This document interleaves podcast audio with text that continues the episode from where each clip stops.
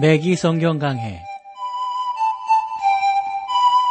Thru the Bible 제공으로 창세기부터 요한계시록까지 강해한 맥기 목사님의 강해 설교를 보내드리는 맥기 성경 강해 오늘도 목동제일교회 김성근 목사님께서 말씀을 전해주시겠습니다.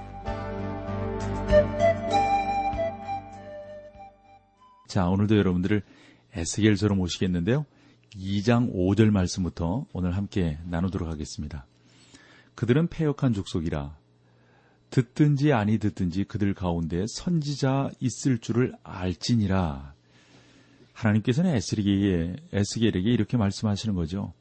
내가 너를 이 백성에게 불러 보내놓으니까 그들이 네 말을 듣든지 아니 듣든지 그들은 자기들 가운데 하나님의 선지자가 있다는 사실을 내가 알게 하려고 너를 보내니까 너 그 사람들이 듣든지 안 듣든지 그거에 너무 신경 쓰지 말아라. 이런 말씀으로 해석이 되어집니다. 백성들은 에스겔이 그들에게 갔을 때 그들의 말을 그러니까 이 에스겔 선지자의 말을 듣지 않았습니다. 그를 가리켜 분명 하나님의 선지자라고 하는 것은 알았지만 그 말을 듣지 않았단 말이죠. 하나님은 그 사실을 알고 있는 거예요. 이런 거 있잖아요. 우리가 무슨 그 증거를 삼는다 그런 거 있잖아요. 증인을 삼고 그 현장을 본 것 아닙니까? 선지자로 하여금 그 현장을 보게 하고 당시 이스라엘 백성들이 왜 우리에게 하나님 말씀해 주지 아니하셨습니까? 그래서 우리가 이렇게 어려움 당하는 것 아닙니까? 이런 말을 호교하는 사람이 있을 때 그런 사람들의 입을 막으시려고 하는 그러한 내용이 아니신가요? 저는 그렇게 또 생각을 해보게 되네요. 솔직히 말해서 지금 사람들도 주 예수 그리스도의 구원의 메시지를 얼마나 많이 증거되어지고 귀에 들리고 있습니까? 함에도 불구하고 듣지 않는 거거든요. 이 다음에 하나님 앞에 섰을 때 사람들이 그렇게 말할지 몰라요. 나는 듣지 못했노라고. 나에게 그런 말을 해주는 사람이 없었노라고. 증인이 분명히 있는 거죠, 그때. 수많은 교회들이, 그리고 주변의 수많은 사람들이 그때 말을 해주었지 않느냐. 이렇게 말을 하게 될 때 할 말이 없는 거예요. 2장 6절입니다.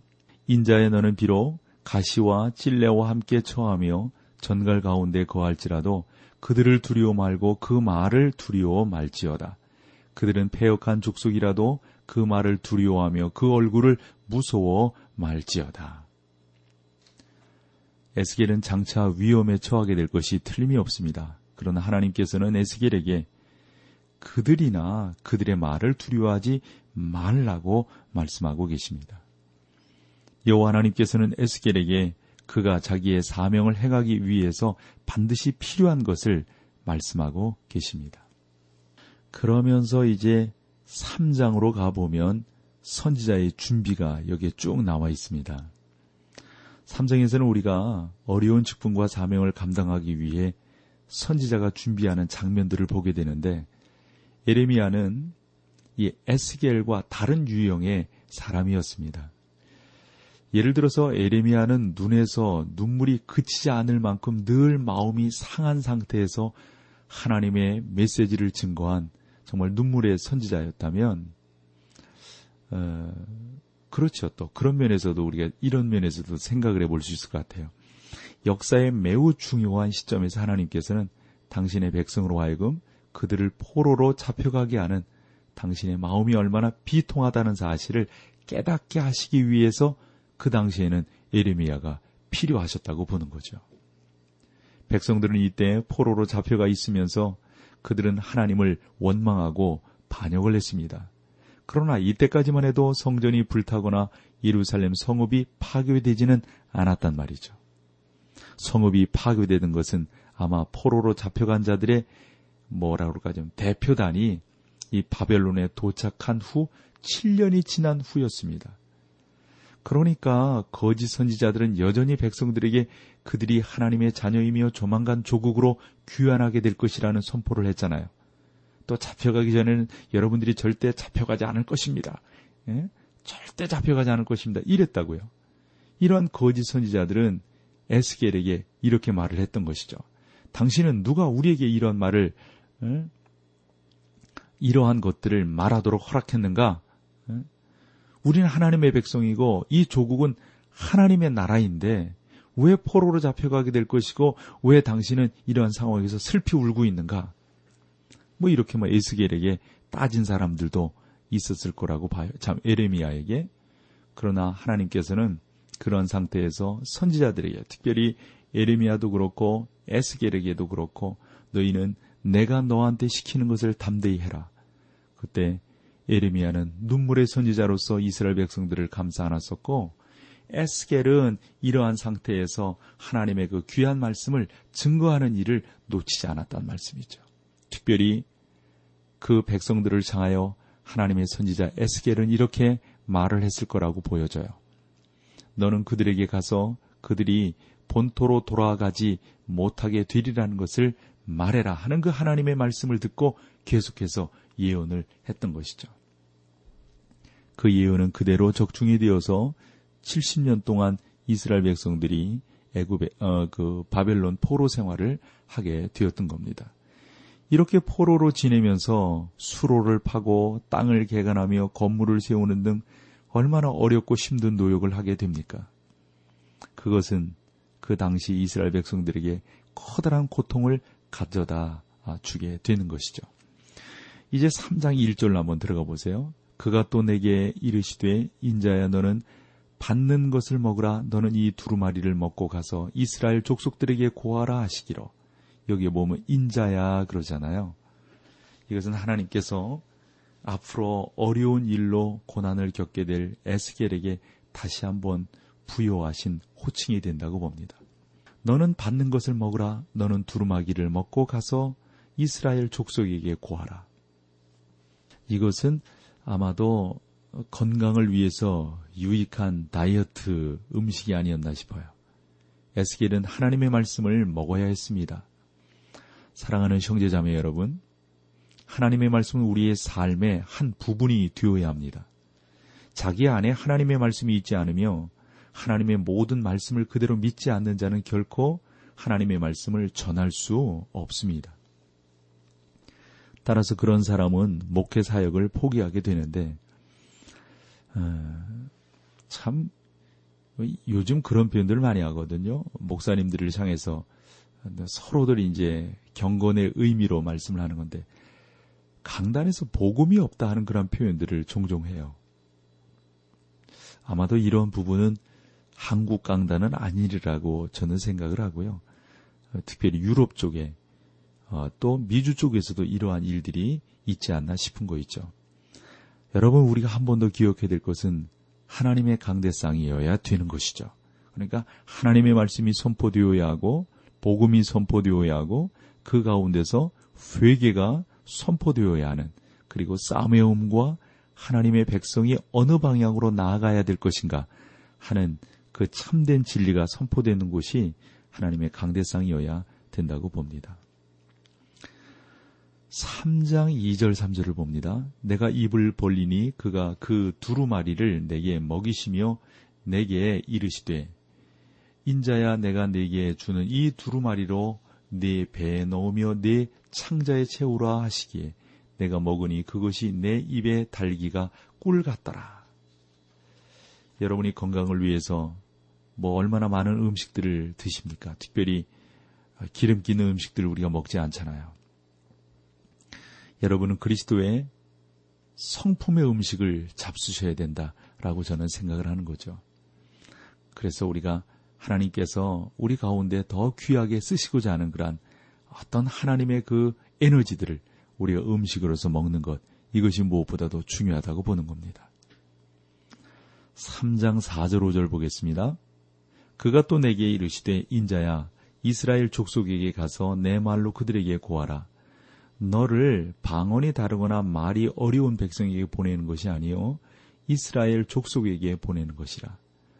에스겔은 이방 족속이 아니라 자기 동족에게 예언하도록 보냄을 받았던 겁니다. 에스겔은 외국이나 다른 나라의 어려운 말을 공부해서 하는 선교사로 그곳에 가지 않았고 하나님께서는 그저 이스라엘 백성들에게 말씀하는 하나의 창구로서 이 에스겔을 아, 사용하고 계신 거죠. 3장 6절 7절 볼까요? 너를 방언이 다르거나 말이 어려워 내가 알아듣지 못할 열국에 보낸 것이 아니니라. 내가 너를 그들에게 보내었다면 그들은 정녕 내 말을 들었으리라. 그러나 이스라엘 족속들은 족속들은 그 백성들은 이마가 굳고 마음이 강박하여 이 하나님의 말씀을 듣지 않는다 하는 것이죠. 그래서 하나님께서는 에스겔에게 다음과 같이 말씀하십니다. 에스겔아, 내가 너를 마음이 굳어 있고 내게 반역하는 회중에게 보내노라. 나의 말을 듣지 않는 그들은 분명히 네 말도 듣지 않을 것이다. 이것이 하나님의 말씀입니다. 자, 여기서 우리 찬송 함께 하고 계속해서 말씀을 나누겠습니다.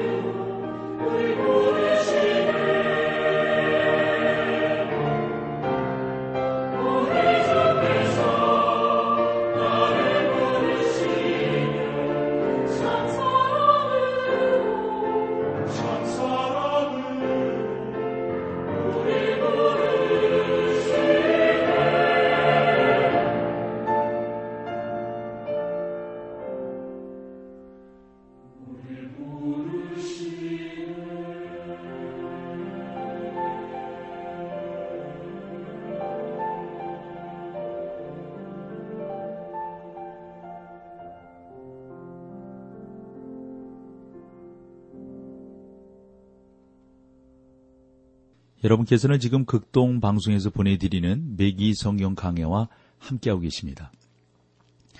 자, 이제 3장 8절 9절 말씀 볼게요. 내가 그들의 얼굴을 대하도록 내 얼굴을 굳게 하였고 그들의 이마를 대하도록 내 이마를 굳게 하였으며 내 이마로 화석보다 굳은 금강석 같이 하였으니 그들이 비록 패역한 족속이라도 두려워 말며 그 얼굴을 무서워하지 말고 하나님께서는 에스겔에게 너는 가서 그들에게 내 말을 전하라. 내가 너의 머리를 강하게 하리라. 이렇게 말씀합니다. 그런데 하나님께서 에레미야의 머리는 강하게 하시지 않았습니다. 에레미야는 마음이 여러 가지 어, 정말 직면한 어려운 상황들을 버텨내지 못했어요. 한 번은 하나님께 나아가 자기의 직분을 이렇게 좀 사임해, 뭐 우리식으로 표현하면 사임하는 거죠. 그렇게 하겠다고 이렇게 말씀을 드립니다. 그러나 에스겔에게는 그러한 생각이 없었습니다. 하나님께서는 그에게 이스라엘 자손의 마음이 매우 고집이 세다. 하지만 내 머리를 그들보다 더 고집세게 하겠다. 이렇게 말씀하시면서 에스겔을 위로하시는 하나님을 만나게 되는 겁니다. 한 번은 성도 한 분이 저에게 찾아와서 이렇게 말을 했습니다. 며칠 전에 아, 우리 교회 목사님이 칠판에 글씨를 쓰면서 설명한 만큼 너무나 열정적으로 설교를 하셨습니다. 그런데 저는 칠판에 글씨를 쓰면서까지 설교하는 것은 좋지 않다고 생각이 드는데요. 요즘 뭐 그 텔레비전 같은 데서 보면 칠판에 글씨를 쓰면서 설교하시는 목사님들 많이 뵙지 않습니까? 그래서 저는 글쎄요. 그것이 어떤 종류의 칠판이죠? 라고 물었습니다. 그러자 성도님은 그것이 목사님들께서 많이 아, 쓰시는 그런 칠판입니다. 그래서 저는 다음과 같이 말을 했습니다. 에스겔에게 있었던 것이 바로 이러한 문제였었다. 그러나 하나님께서는 그의 머리를 이스라엘 백성 머리보다 더 굳게 하셨다. 저는 사랑하는 성도님에게 교회 목사님의 머리가 다른 누구보다도 더 강해야 된다라고 생각을 합니다. 무슨 말이냐면, 아니, 요렇게 하면 요렇게 트집을 잡고, 저렇게 하면 저렇게 트집을 잡는 그러한 신앙생활. 이것은 건강한 신앙이라고 볼 수 없거든요. 그러니까, 그러한 분들을 하나님께서 더 그 심령에 깨달음을 주시기 위해서 이런 방법도 쓰시고 저런 방법도 하나님께서 쓰신다라고 보는 거죠. 그 다음부터 우리에게 보여주는 게 파수꾼으로서의 에스겔의 직분을 보여주는데 3장 15절로 19절을 볼까요? 이에 내가 테라비브에 이르러 그 사로잡힌 백성 곧 그발 강가에 거하는 자들에게 나아가 그 중에서 민답이 7일을 지내니라. 7일 후에 여호와의 말씀이 내게 임하여 가라사대 인자야 내가 너를 이스라엘 족속의 파수꾼으로 세웠으니 너는 내 입의 말을 듣고 나를 대신하여 그들을 깨우치라. 가령 내가 악인에게 말하기를 너는 꼭 죽으리라 할 때에 내가 깨우치지 아니하거나 말로 악인에게 일러서 그 악한 길을 떠나 생명을 구원케 하지 아니하면 그 악인은 그 죄악 중에서 죽으려니와 내가 그 핏값을 네 손에서 찾을 것이고 내가 악인을 깨우치되 그가 그 악한 마음과 악한 행위에서 돌이키지 아니하면 그는 그 죄악 중에서 죽으려니와 너는 내 생명을 보존하리라. 하나님께서는 에스겔에게 파수꾼으로서의 당신의 백성에게 경고해야 할 사명이 있, 다라고 지금 에스겔에게 말씀하고 계신 겁니다. 백성들이 그것을 원하지 않을지라도 에스겔은 하나님의 명령을 받아 그들에게 경고를 해야 되는 것이죠. 하나님께서는 에스겔에게 이렇게 말씀하는 겁니다. 만약에 내가 백성들에게 그들이 장차 자기들의 죄로 인하여 죽게 되리라는 것을 경고하지 않는다면 나는 그 책임을 내게 물을 것이다.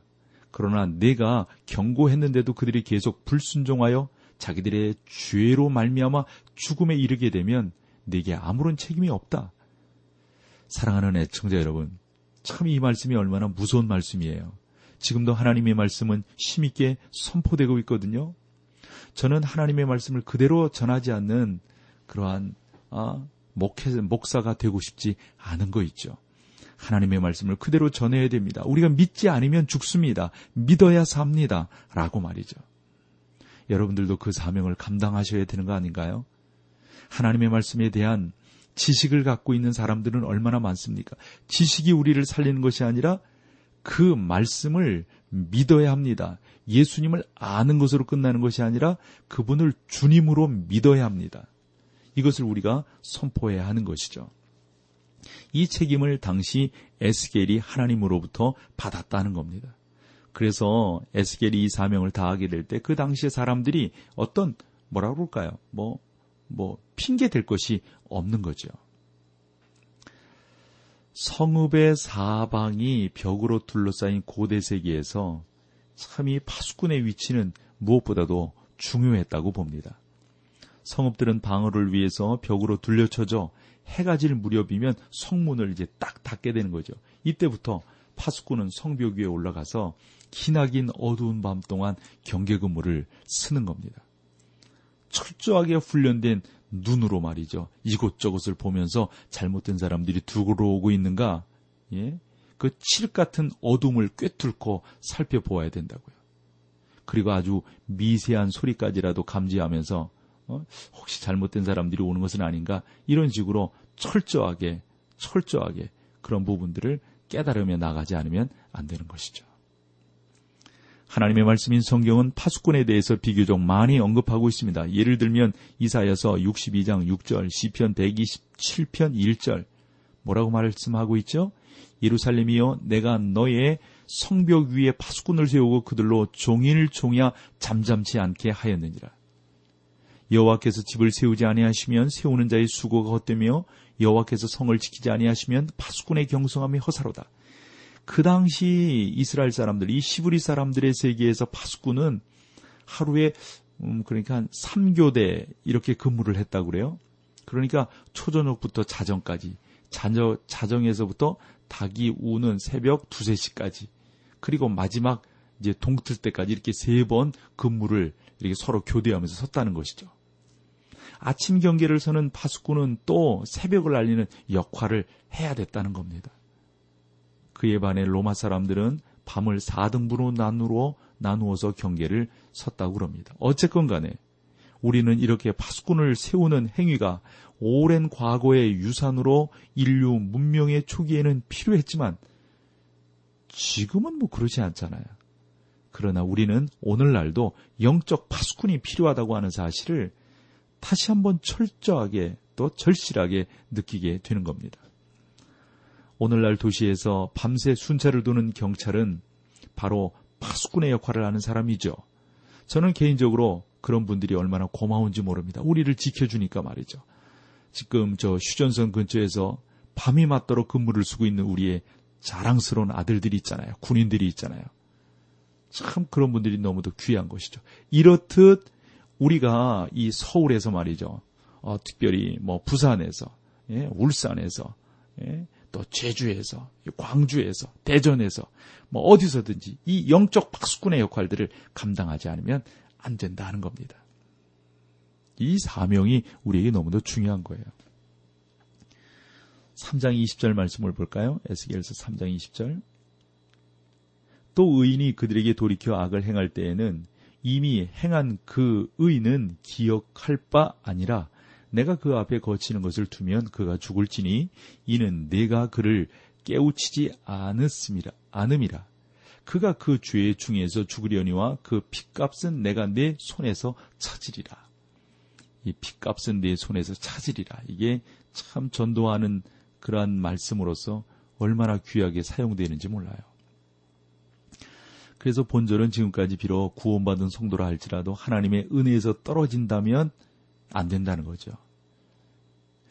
그러나 우리는 하나님의 말씀에서 이러한 교훈을 결코 찾아볼 수가 없는데 이런 거 있죠. 만약 여러분이 이러한 것들을 암시하는 유일한 표현을 아마 찾아본다면 이런 내용 아니겠어요? 은혜에서 떨어진 자로다 하는 게 갈라디아서 5장 4절 말씀 말입니다. 그러나 이것은 구원에 대한 구원에 대해서 말하는 것이 아니라 은혜로 구원받았지만 율법 상태로 떨어져 은혜를 따라 살지 않고 율법을 조차 살고자 하는 사람들에서 말하고 있는 것입니다. 아, 3장 22절로 가보세요. 여호와께서 권능으로 거기서 내게 임하시고 또 내게 이르시되 일어나 들로 나아가라 내가 거기서 너와 말하리라 하시기로 에스겔에게 이제 하나님께서 장차 그를 파수꾼으로 세우시겠다고 이제 말씀하시는데 지금 그에게 이제 백성들에게 직접 가라고 한 번 더 교훈하시는 겁니다. 에스겔은 백성들이 하나님을 얼마나 배교하고 얼마나 멀리 떠나 있는지에 대해서 깊이 생각하며 7일 동안 그들과 함께 지내게 됩니다. 하나님께서는 지금 에스겔에게 그들로부터 떠날 것을 명령하고 있습니다. 23절 봐보세요. 내가 일어나 들로 나아가니 여호와의 영광이 거기 머물렀는데 내가 전에 그발 강가에서 보던 영광과 같은지라 내가 곧 엎드리니 그렇습니다. 에스겔은 하나님의 영광을 주제로 한 이야기가 반복되는 그러한 모습 속에서 어떤 영광이든지 하나님 앞에 올려져야 되는 것을 분명하게 교훈하고 있습니다. 영광은 인간이 다섯 가지의 모든 감각기관을 통해서 지각할 수 있는 것입니다. 영광에는 크기가 있습니다. 그 크기가 얼마나 될까요? 그것은 모양이 있습니다. 어떤 모양일까요? 사각형일까요? 아니면 둥글까요? 분명히 말하지만 영광의 크기에는 제한이 없습니다. 하나님의 말씀인 시편 19편 1절을 보면 하늘이 하나님의 영광을 선포하고 궁창이 그 손으로 하신 일들을 나타내는 도다라고 말씀하고 있습니다. 여러분과 제가 살아있는 놀라운 우주에는 하나님의 영광이 나타나고 있는 것이죠. 영화로운 관같이 기름진 골짜기 꼭대기에 세운 성이 성이여 쇠잔하여 가는 꽃 같으니라는 이사야서 28장 1절과 같은 말씀. 그렇죠?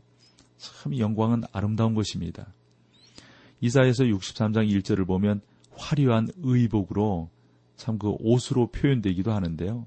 또 8장 1 시편 8편 1절에 보면 여호와 우리 주여 주의 이름이 온 땅에 어찌 그리 아름다운지요 주의 영광을 하늘 위에 두셨나이다. 이렇게 또 표현된 것도 있고요.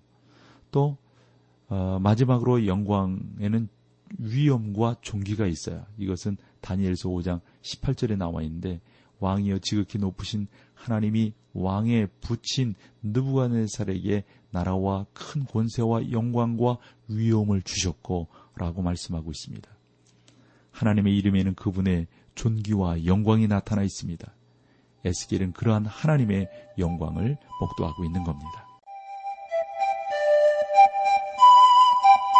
매기 성경 강해 지금까지 Thru the Bible 제공으로 창세기부터 요한계시록까지 강해한 매기 목사님의 강해 설교를 목동제일교회 김성근 목사님께서 전해주셨습니다. 이 시간 방송 들으시고 청취 소감을 보내주신 분께는 나침반 출판사에서 신앙서적을 보내드립니다. 청취 소감을 남겨주실 분들은 극동방송 홈페이지 매기 성경 강해로 들어오셔서 사연을 남겨주시거나 문자로 참여하실 분들은 한 통에 50원의 유료 문자 샵 1069, 샵 1069번으로 보내주시기 바랍니다. 매기 성경 강해 오늘 순서를 마칩니다.